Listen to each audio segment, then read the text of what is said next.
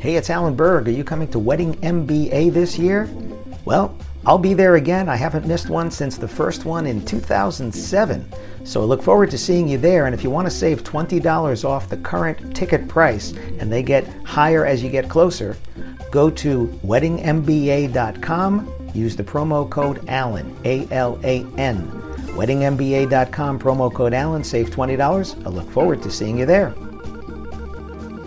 Before we get into this episode, I'm starting something called Ask Me Anything. That's right, you submit your questions and they could become an entire episode or something that I answer at the end of an episode. To submit your questions, look for the red button at podcast.alanberg.com. That's right, podcast.alanberg.com.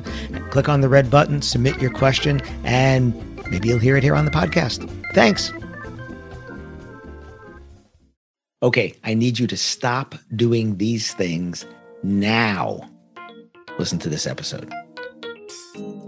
Thanks for tuning in to the Wedding Business Solutions Podcast. I'm Alan Berg, speaker, author, sales trainer, website reviewer, and business consultant to wedding and event businesses just like yours. These ideas apply to businesses, not just wedding and event businesses, and I want to help you sell more, profit more, convert more leads, and have more fun doing it in the process. Enjoy this episode. I was doing some cleanup on my mailing list. I have about 8,000 people on my mailing list, and I noticed that there were some things that weren't right there. There were a lot of uh, names in capitals, so if I merge them in, it looks kind of funny. I didn't have uh, location information or even country sometimes for some people. And when I like to, you know, just send out more specific things if it only applies to the US or international or if it only applies to a certain category. So I was going through and what I noticed is this is something that's been going on for years. There are a lot of people that are using an email address for their business that is not their name at their website. And this is something I've spoken about for years. And here's why it's frustrating, not just for me, but for your customers. If you give me your email address and it's your name at your website, like me, it's alan at alanberg.com or alan at weddingbusinesssolutions.com you know three things you know my name, you know my website, you know my email address. So I'm looking through this list, and I had people where I didn't have your location, I didn't have your uh, website, I didn't have what you do. I just had an email address. And there's a lot of Gmails on there. There's still some AOLs on there. There's uh, Yahoos and uh, Hotmails and the local ISPs and things like that. And here's where it gets frustrating if you give somebody your email address and they wanted to go check you out, they can't go to your website because they don't have that on there. And then I did Google searches and I'm searching for these email addresses. And if your email address was on your website, it would find it, but it's not there because you don't put it on your website. And I know a lot of people like, I don't want to get spam. And there are things you can do to get less spam. But here are some other things that I found in going. I'm looking at websites and I'm trying to figure out where you are. And I realize there's a lot of people that have home offices and you don't want to put your physical address, and that's fine.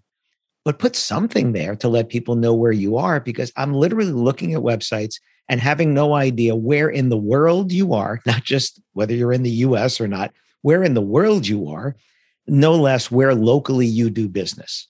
And yes, a lot of you want to be able to do business outside of your local area, and that's fine, but you're you're eliminating local customers who go to your website and don't even know that you're in that part of fill in the blank, Ohio or eh, Ontario or England or wherever. They have no idea because there's no information there at all for them to get any clue that you are the local result for them. Even if they're shopping for a destination wedding, if you're in Colorado and somebody's coming from Chicago and they're looking and they don't know whether you're in Colorado Springs or in Vail or in Denver or wherever, they may not know that you're a good fit for them. So the things that you can do to show that you're a, a, local business, one that does business in their area, even if it's multiple areas, is to mention those things, but not the way that I saw some of you doing, because some of you are actually doing things that are hurting your SEO, your search engine optimization, because you're still listing town after town after town after town after town at the bottom of your website. We serve, bum, bum, bum, bum, bum, bum, bum. And when Google sees that, it actually penalizes you these days because it's what's called keyword stuffing. You're just trying to fool the search engine so that you come up in that result. You want to do it more organically in your conversation with the customer when they get to your website.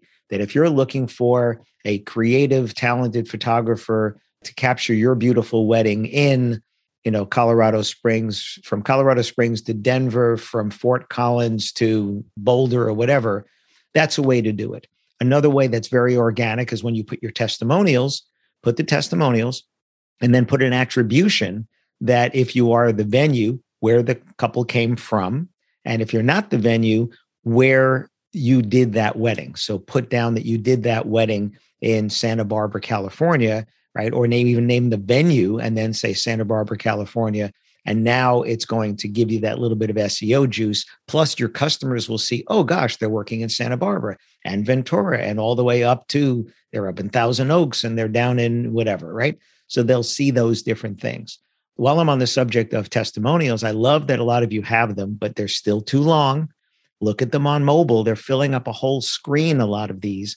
And please don't put dates on there if you're putting a date on, I saw one yesterday that was 2016, right on somebody's website, testimonial. It was something great somebody said. Yes, it was too long, but it was attributed to 2016.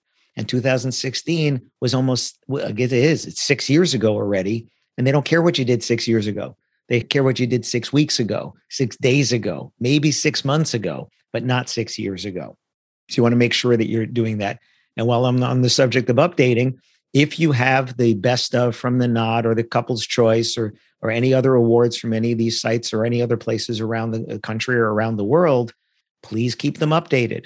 I saw one vendor who it was 2018 was the latest the Knot best of on their website and when I went actually and looked, they actually had 2020.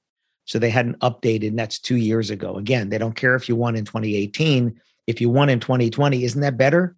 Isn't that better to show that? Yeah. So make sure go take a look. It's a great time of the year to be taking a look because any time of the year is a great time to be updating this stuff and make sure you're doing that. And then another thing in terms of location, I found venues, many, many, many venues where the address was not listed on the front page of the website, not even on the footer of the website, some of them not on the contact page. There was one I had to go to a drop down and then pick location to even find where the venue is. You're a venue. You're not hiding. It's not like somebody with a home based office. And this is frustrating because you're not using your website the way a customer would. And in the case of a venue, what if a guest was just looking for the address so that they could do mapping? How do you make that easier? Well, you want to put your address right on the homepage. You want to put a link, put your address in a link that if they click, it'll open up a Google map or an Apple map or whatever mapping, you know, that it'll use. Google map a little bit more universal. And now they can find it. Uh, I've seen this with restaurants as a customer also. I'm in a new town because I travel a lot and I see a restaurant. I'm like, where is it? No, it's not on the homepage, not on the footer of the homepage. You have to go to a contact page. You're a restaurant or you're a venue or you're a dress shop or you're somebody else that has a physical location where people are going to come to you don't hide that information. Don't make it so hard. Don't add friction. So these are things that are adding friction to the process. Uh, the email address. If you are a, a business, whether you're in business for 10 minutes or 10 months or 10 years, you need to have an email address that's your name at your website, especially if you're doing something that's personal where you're having a communication with someone. I'm okay if on your website you had weddings at your company name or whatever. But if they're going to be dealing with a particular person, the more you make it personal, the more it's easier and reduces the friction for the customer.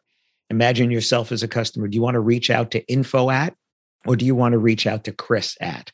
Right? Much better to say, Hey, I'd like to speak to Chris, or Hi, Chris, I'd like the information. Now you know you're talking with a person.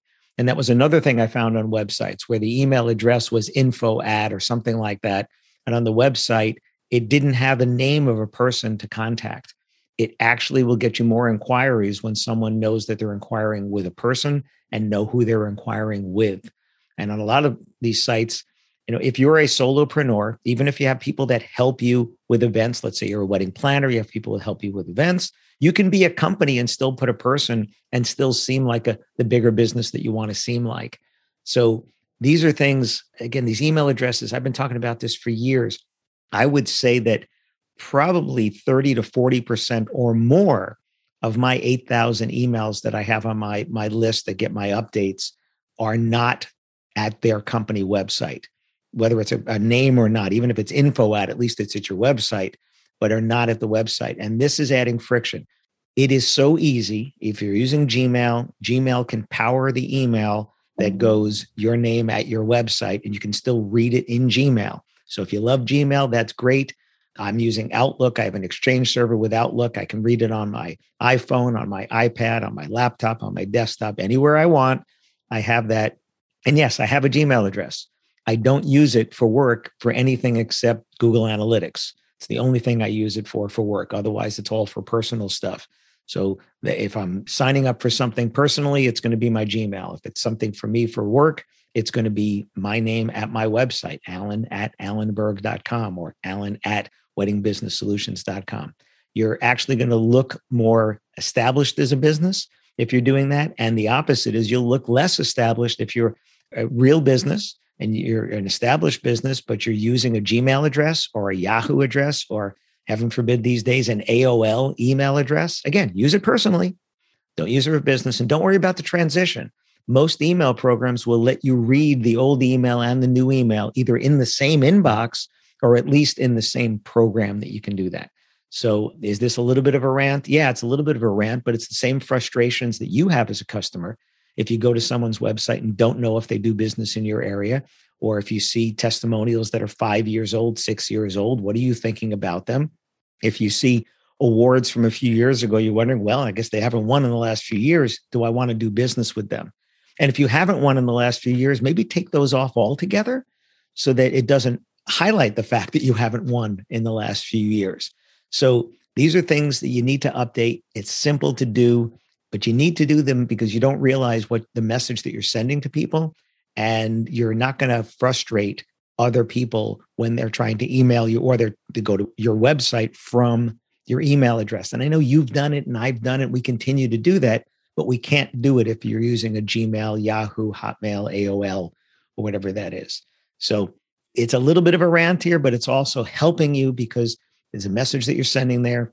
You want to send a better message that we're easier to do business with, friendlier, less friction when it comes to the website, finding out where we are and things like that. So please do those things and do them now. And if you need my help, let me know. Hi, it's Alan Berg. Thanks for listening to this episode of the Wedding Business Solutions Podcast. You can find full transcripts on my website at podcast.alanberg.com.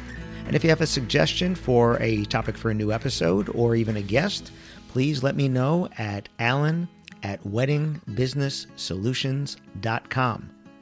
And if you'd like to find out about having me come and speak to your association or a conference, or do sales training in person or remotely for your team, whether you're a team of one or a team of a hundred, please let me know again, Alan at weddingbusinesssolutions.com. Thanks for listening.